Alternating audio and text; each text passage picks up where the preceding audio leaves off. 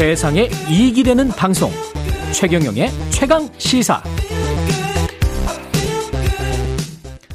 네, 국내에서 원숭이 두창 첫 확진자가 발생을 했고요. 독일에서 입국한 우리나라 국민이라고 합니다. 방역 당국은 감염병 위기 수준을 주의로 격상했습니다. 이재갑 한림대 강남 성심병원 감염내과 교수 연결해서 국내 원숭이 두창 유행 가능성 그리고 코로나 관련해서도 좀 짚어보겠습니다. 안녕하세요. 네, 안녕하세요. 예, 예. 첫 확진 사례가 나왔는데 감염 경로가 유럽 쪽입니까? 예, 그렇습니다. 아마 독일에서 이분이 이제 거주하다 들어오신 분으로 알고 있고요. 예. 아마도 같이 거주했던 분이 의심 증상이 있어서 음. 이분도 비슷한 증상이 나타나니까 어 나도 원증 입장일 수도 있겠구나 하면서 이제 공항에 도착하자마자 바로 검역소에 본인이 자발적으로 신고해서 음. 격리되고 그리고 이제 확진이 된 것으로 알고 있습니다. 감염 경로는 어떻게 되나요? 이게 아, 일단은 이제 대부분은 이제 뭐 가족이든 뭐 연인이든 간에 이런 이제 긴밀한 이제 그 피부 접촉으로 전파되는 게 이제 가장 많고요. 긴밀한 피부 접촉. 예. 예, 예. 드물게 이제 뭐 호흡기 비말로도 전파가 가능하다 정도로 알려져 있습니다. 아, 호흡기 비말로도 가능하다.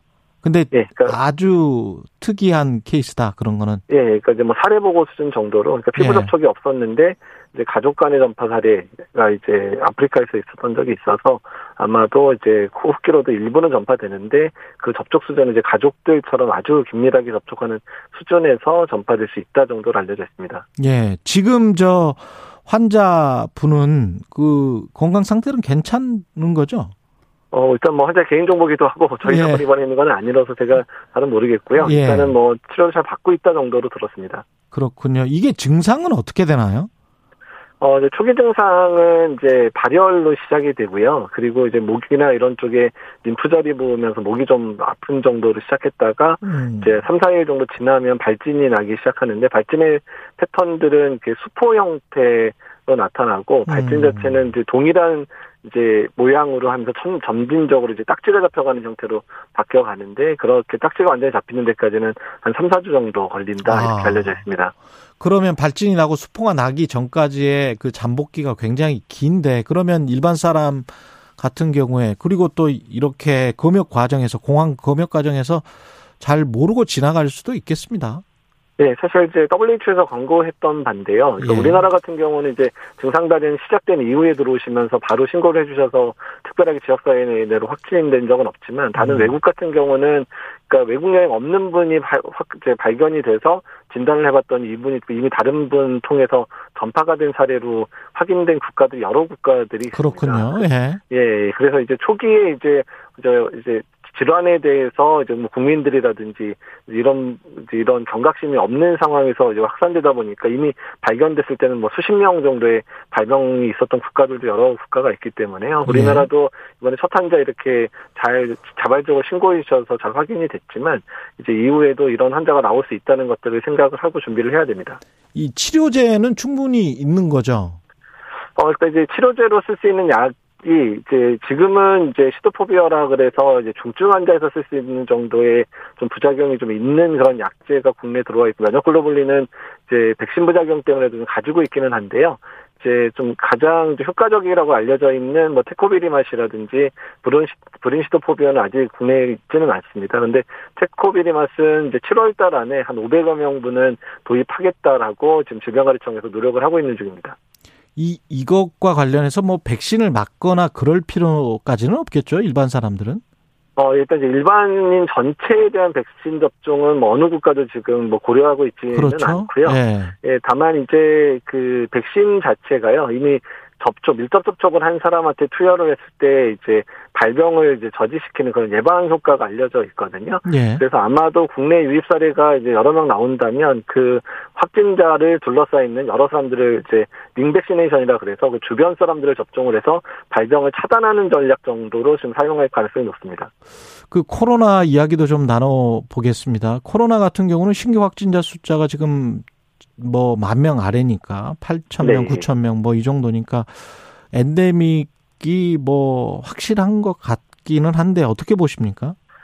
그러니까 이제 엔데믹이라고 표현하려면 저희가 이제 예측 가능한 유행 패턴을 가져야 엔데믹이라고 아, 얘기를 하거든요. 그렇군요. 그래서 그러니까 뭐 특정 계절에 유행한다든지 또 예. 우리 의료 체계 감당 가능한 수준 정도로 얘기를 해야 되는데 이미 유럽이랑 미국이 여름철 유행이 시작된 거 아니냐라고 할 정도로 확진자가 좀 늘어나고 있습니다. 아, 그래서 예. 예. 미국만 해도 한달 동안 200만 명 넘게 좀 확진되고 있는 상황들이거든요. 예. 그래서 일단 이제 그런 상황이라 엔데믹화 됐다고 표현하기는 그렇고 엔데믹화 되는 과정이다. 그래서 작, 좀 작은 유행이 여러 번 반복될 수도 있기 때문에 이제 그러한 부분들에 있어서는 준비가 좀 필요하다라고 얘기하는 게 맞을 것 같습니다.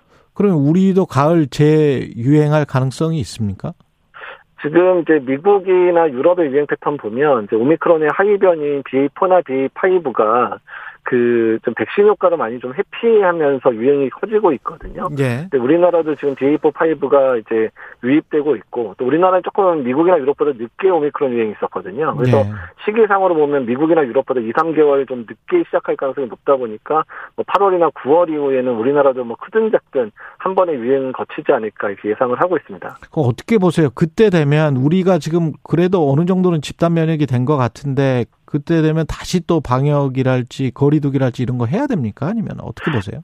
어, 그러니까 이제 유럽이나 미국 상황을 보게 되면 유행 규모가 지난 이제 오미크론 유행처럼 아주 크게 유행을 앞두고 있지는 않거든요. 예. 그래서 이제 우리 의료 체계만 잘 준비돼 있다면 뭐 거리두기를 뭐 강화하거나 하는 수준 아닌 상황에서 어느 정도 이제 이겨낼 수 있을 것 같기는 한데, 예. 다만 정부가 이제 3, 4, 5월에 너무 확진자 많으니까 비용을 너무 많이 썼죠. 의료체계 정비하고 이러는데 음. 그러다 보니까 현재 병실이나 이런 것들 많이 줄여놨거든요. 예. 그래서 한 지난 오미크론 유행 때보다 한 3분의 1 정도만 유행되더라도 매우 좀 의료 체계가 흔들릴 수도 있는 상황이어서 어쨌든 가을 겨울의 유행을 대비해서 정상이나 이런 부분들은 재정비를 해놔야 되지 않을까 정도 의견을 드리고 있습니다. 아 병상 정도는 재정비를 해놔야 네. 된다.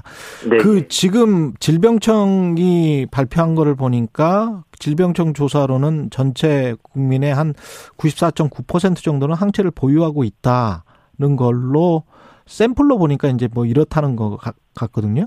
네. 이런 경우면 실내 마스크도 벗어도 되는 거 아니에요? 어떻게 보세요? 아, 이 국민 항체 조사 부분을 네. 오해하시면 안 되는데요. 아, 그렇습니까? 이게, 이거 이제 걸렸든 백신을 맞았든 하면 일단 항체 검사에서는 양성으로 나오기는 하지만 네. 이게 정말 코로나19에 감염되는 걸 막을 정도의 항체를 가지고 있느냐를 반영하고 아, 있지는 않습니다. 왜냐하면 시기가 떨어지면 그 질병을 예방하는 수준의 상체는 많이 떨어지기 때문에 음. 특히 코로나19는 더 요새 변이 때 빨리 떨어지기 때문에 감염 네. 예방 효과는 많이 떨어지거든요. 그래서 이 95%를 집단 면역의 지표로 사용할 수는 없다라는 부분들을 이제 이해를 해주셔야 되고요. 아. 그러니까 그럼에도 불구하고 항체가 있음에도 불구하고 많은 분들이 감염됐을 때 특히 6개월 이상 백신 맞거나 감염된 이후에 6개월 이상 지나면 재감염이라든지 또는 돌파 감염 사례가 실제로 벌어질 거고 우리 저희가 8월 9월에 유행이 있을 거라고 예상하는 주된 이유도 이제 오미크론 유행이 3월이었고 백신 맞은 지도 오래된 사람들이 많기 때문에 그렇게 예측을 하고 있는 거거든요. 그러면 4차 백신을 그 항체가 약해지면 맞을 수밖에 없는 거네요. 예, 그래요. 그래서 이제 예. 4차 접종을 해야 된다는 얘기가 계속 나오고 있고요. 음. 고위험군들 같은 경우에 4차 접종 하고 있죠. 근데 감염돼서 이제 보류했던 분들도 감염되고 3개월 이후에 접종해 주셔야 되고요. 고위험군들은. 그 다음에 아예 3차만 맞고 안 맞으신 분들 4차 접종을 해야 가을, 겨울에 안전하게 지낼 수도 있고요. 그리고 전국민 접종에 대한 얘기도 나오기는 하지만 아마도 고위험군 중심으로 예방접종을 하는 거와 일부 소아 들에 대한 예방접종을 좀 강조하는 방향으로 가을 겨울에 접종 예가 나오지 않을까 정도 예측하고 있습니다. 그럼 고위험군은 60대 이상입니까? 아니면은 연령별로 보면 50대도 맞아야 되나요? 그러니까 이제 지금 이제 상황에서는 60대 이상부터 사망률이 증가되기 때문에 60대 이상하고 그다음에 연령과 무관하게 만성 질환이 있는 분들까지가 아마 대상으로 생각을 하고 있는 것 같습니다. 그렇군요. 그리고 지금 정부가 확진자 법적 격리 의무를 현행대로 7일로 유지하기로 했다는 건데 이거는 필요하나요? 예, 일단 이제 여러 가지 수학적 모델링이나 예측 자료를 보게 되면 법적 격리를 해제하면 뭐 8월이나 9월에 시작된 유행이 7월로 당겨지고 유행도 매우 커질 수 있다라는 그런 예측 자료도 계속 있었습니다. 그래서 음. 유행 자체를 더 안정하게 하는 목적으로라도 7일 법정 격리는 계속 유지를 해야 될 것 같고요. 또한 네. 우리나라가 이제 아프면 쉰다라는 게 잘 안 되는 나라 중에 하나잖아요. 그래서 그런 사회적 문화라든지 어떤 제도적인 뒷받침이 있어야 가능하지 않을까 생각을 하고 있습니다. 그 미국 쪽은 뭐 아이들한테도 그 백신 맞을 수 있도록 백신 승인이 계속 나고 있지 않습니까? 네. 예, 예. 우리는 어떻게 해야 된다고 보세요? 아이들은? 어, 그러니까 일단 이제 아까 말씀드렸지만 소아에서의 접종이 너무 낮습니다. 우리나라가 지금 11세 미만 예방 접종률이 지금 1.5%밖에 안 되거든요. 예. 그래서 이렇게 되면 이제 소아 중심의 유행 상황이 앞으로 계속 반복될 가능성이 높아서 저는 개인적으로는 일단은 뭐 감염이 됐든 안 됐든 아이들이 1, 2차 접종 정도의 기초 접종은 해놔야 한 음. 앞으로 2, 3년 정도의 코로나 유행을 전반적으로 막을 수 있지 않을까 정도로 지금 생각을 하고 있습니다. 앞으로 2, 3년. 예, 알겠습니다. 네, 네. 이재갑 한림대학교 강남 성심병원 감염내과 교수였습니다. 고맙습니다. 네, 감사합니다. 예, 6월 23일 목요일 KBS 일라디오 최경령의 최강 시사였고요. 저는 KBS 최경령 기자였습니다. 내일 아침 7시 20분입니다. 예, 다시 돌아오겠습니다.